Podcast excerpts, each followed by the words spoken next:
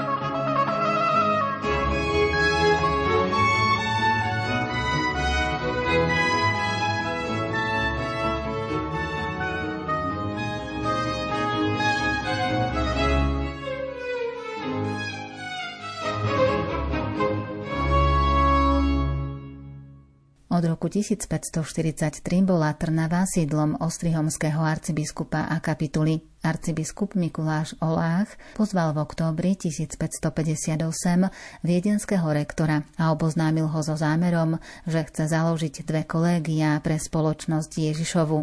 Prví členovia jezuitskej komunity prišli do Trnavy 23. apríla 1561. So stavbou kolégia sa začalo v tom istom roku, 18. augusta. Časť kolégia s dvoma poschodiami bola dokončená v roku 1564. Bola tu kaplnka, dve učebne, byty, kuchyňa a jedáleň. Celkové dokončenie odložili na neskôr. Mikuláš Olách pamätal na kolégium aj vo svojom testamente zo 14. septembra 1562 a poručil mu 2000 zlatých. Už predtým daroval na zakúpenie domu 600 zlatých. Slávnostné otvorenie kolégia bolo spojené s trojdňovou dišputou z humanitných vied, filozofie a teológie. Dišputa sa konala pred Vianocami v roku 1561 v kostole svätého Michala. V škole sa začalo vyučovať po Vianociach 1561. Trnavské kolegium potom arcibiskup Peter Pázmaň povýšil v roku 1635 na univerzitu. A tak Trnavská univerzita v nasledujúcom období predstavuje najslavnejšiu éru, etapu jezuitov v Uhorsku. Bola fakticky činná aj po zrušení Rehole v roku 1773 a neskôr sa z Trnavy presťahovala do Budína.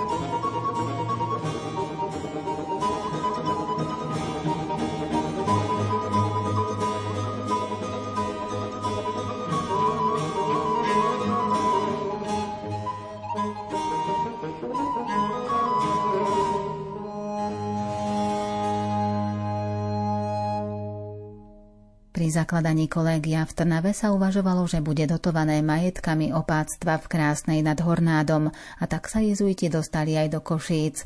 Tu sa snažili dať do poriadku hospodárske záležitosti opáckých majetkov v Krásnej nad Hornádom, ktorá je dnes súčasťou Košíc a pôsobili aj dušpastiersky, skúmali náboženskú situáciu a hľadali z nej východisko. Jezuiti založili ešte aj druhú univerzitu v Košiciach vo februári 1660 po zrušení rádu ju potom prevzal tiež štát a vytvoril z nej Kráľovskú akadémiu. K tradícii tejto univerzity sa hlási aj súčasná univerzita Pavla Jozefa Šachárika v Košiciach. Postupne pripúdali aj ďalšie vzdelávacie inštitúcie. Ďalšími školskými inštitúciami, ktoré výrazne prispeli ku katolickej obnove v Uhorsku, boli kolegia. Pokračovateľov tohto štúdia sú dnes 8-ročné gymnázie, ako ich poznáme na mnohých miestach. Kolegie jezuiti založili v Bratislave, v Banskej Bystrici, v Trenčíne, v Skalici, v Levoči, v Banskej Šťavnici. Potom jezuiti mali v Úhorsku ešte širokú sieť rezidencií s nižším typom škôl. Také boli v Komárne, v kláštore pod Znevom v Rožňave, v Prešove, v Spišskej kapituli v Žiline, v Liptovskom Mikuláši a v Pezinku. Ešte nižšia jednotka boli tzv. misijné stanice, kde boli komunity jezuitov starajúce sa o špecifickú skupinu ľudí. Taká misia bola v Leopoldove, na troch sliačov pri Liptove, v Sielnici pri Zvolene, v Mýticiach pri Bánovciach, v Dravciach pri Berehove. Misia bola na Levickom hrade, na hrade Výglaš, v Pojniciach, v Senici, v Bzoviku, v Šahách, v Skalke, v Šali.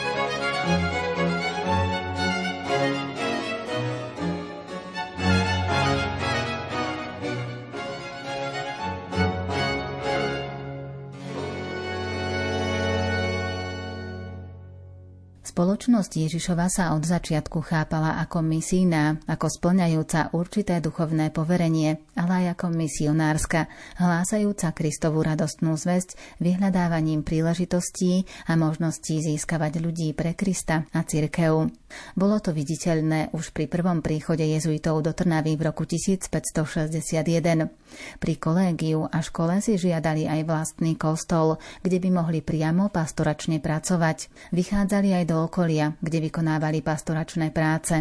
Ako misiu chápali aj starosť o majetky opáctva v krásnej nad Hornádom. Treba povedať, že misijná činnosť v tom období takisto bola na vzostupe. Do misií odišlo napríklad 1730 až 33 pátrov z nášho územia. V roku 1750 už bolo 60 pátrov a v roku 1760 bolo to 62 jezuitov, ktorí odišli pracovať do zámorských misií, do Číny, Filipín, na Mariánske ostrovy, do Mexika, Peru, Ekvádora, Paraguaja, Brazílie. Spomedzi takých významnejších misionárov tej doby môžeme spomenúť Martina Hedryho z obce Široké, alebo Ladislava Oroša z Čičaroviec, Františka Serdahejiho z Veľkého Šariša, či Jána Sluhu z Hurbanova. Thank you.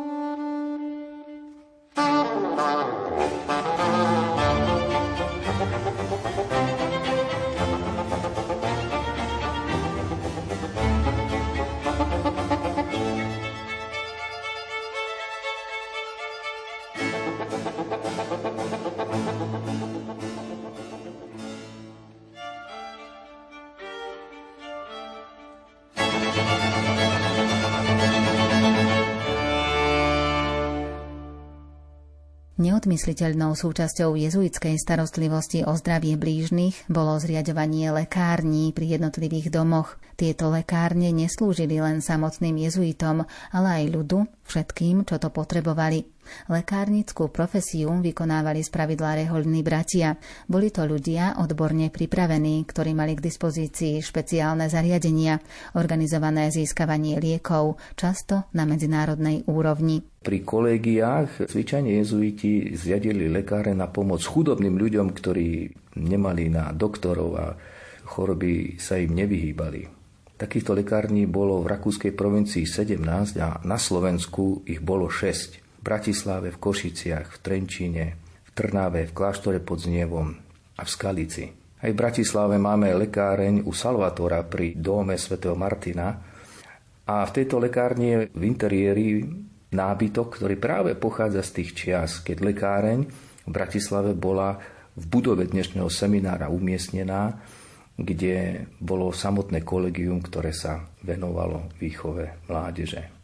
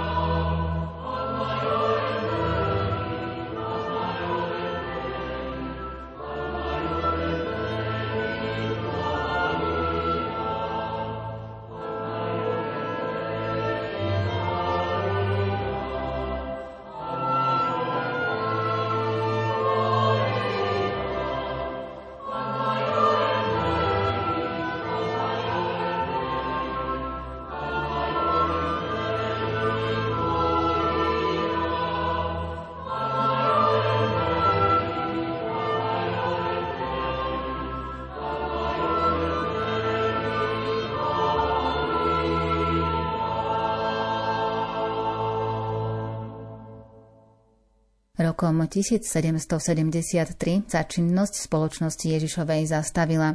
Cisárovná Mária Terézia si v Rakúskom cisárstve neželala zrušenie spoločnosti Ježišovej a najskôr odmietala dať súhlas s vydaním pápežského dokumentu. Donútil ju však Parížsky dvor, ktorý v prípade, že odoprie súhlas, zruší zásnuby jej céry Mária Antoinety s dedičom francúzského trónu Ľudovítom XIV. Bola však aj pod silným vplyvom nepriateľov Rehole na čele s jej synom Jozefom II. V Rakúsku bola promulgácia pápežského dokumentu oddelená na október 1773, aby sa zabránilo rozchytaniu majetku jezuitov.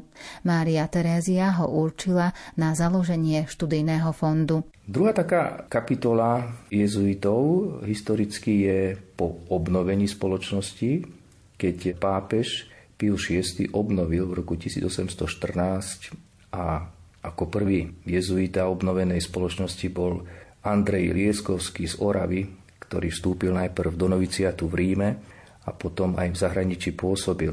Ďalší mladíci potom vstupovali do noviciátu v polskej Starej Vši, čo bola rakúska provincia.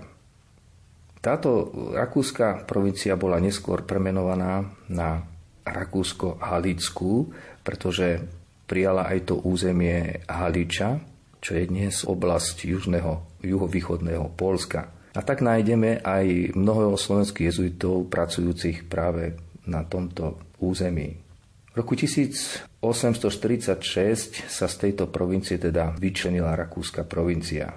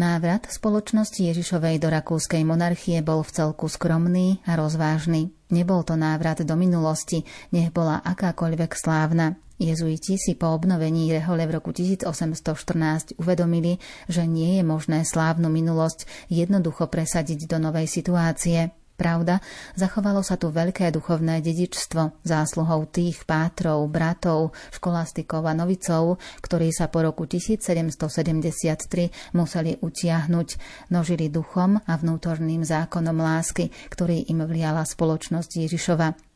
A hoci 40 rokov je medzera jednej generácie, jezuiti v Rakúsko-Uhorsku našli ešte živú duchovnú tradíciu. Jezuiti mali ale problém založiť samostatnú jednotku v Uhorsku, lebo uhorský snem sa stával proti príchodu jezuitov a rovnako aj staré protináboženské kruhy im neprijali. Sem prišli až keď bola v roku 1849 uhorská ústava suspendovaná a uhorský parlament rozpustený.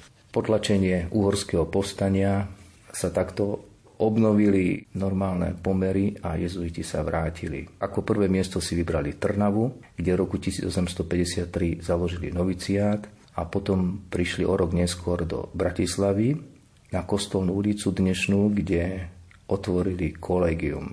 Potom nasledovali ešte ďalšie miesta v Kaloči, Budapešti, kde založili svoje domy. V roku 1871 sa rakúska provincia premenovala na provinciu Rakúsko-Uhorsku. Pomery sa zlepšili a v Uhorsku pribúdalo nových povolaní. Po zvýšení počtu jezuitov sa z pôvodnej Rakúsko-Uhorskej provincie stali dve a Slovensko sa ocitlo od roku 1909 v Uhorskej provincii. Na Slovensku boli vtedy jezuiti len v Bratislave a v Trnave. Bratislava bola taká komunita nemecko-maďarská, ktorá pomáhala Nemcom a maďarsky hovoriacim veriacim v Bratislave. Ale slovenská komunita bola v Trnave, kde sa aj tlačil časopis Posol a kde sa organizovali ľudové misie po širokom okolí. Zaujímavou prácou vtedajších jezuitov bola práca v združeniach, v rozličných spolkoch a v kongregáciách. Len v roku 1911 ich bolo 16, o ktoré sa jezuiti na Slovensku starali.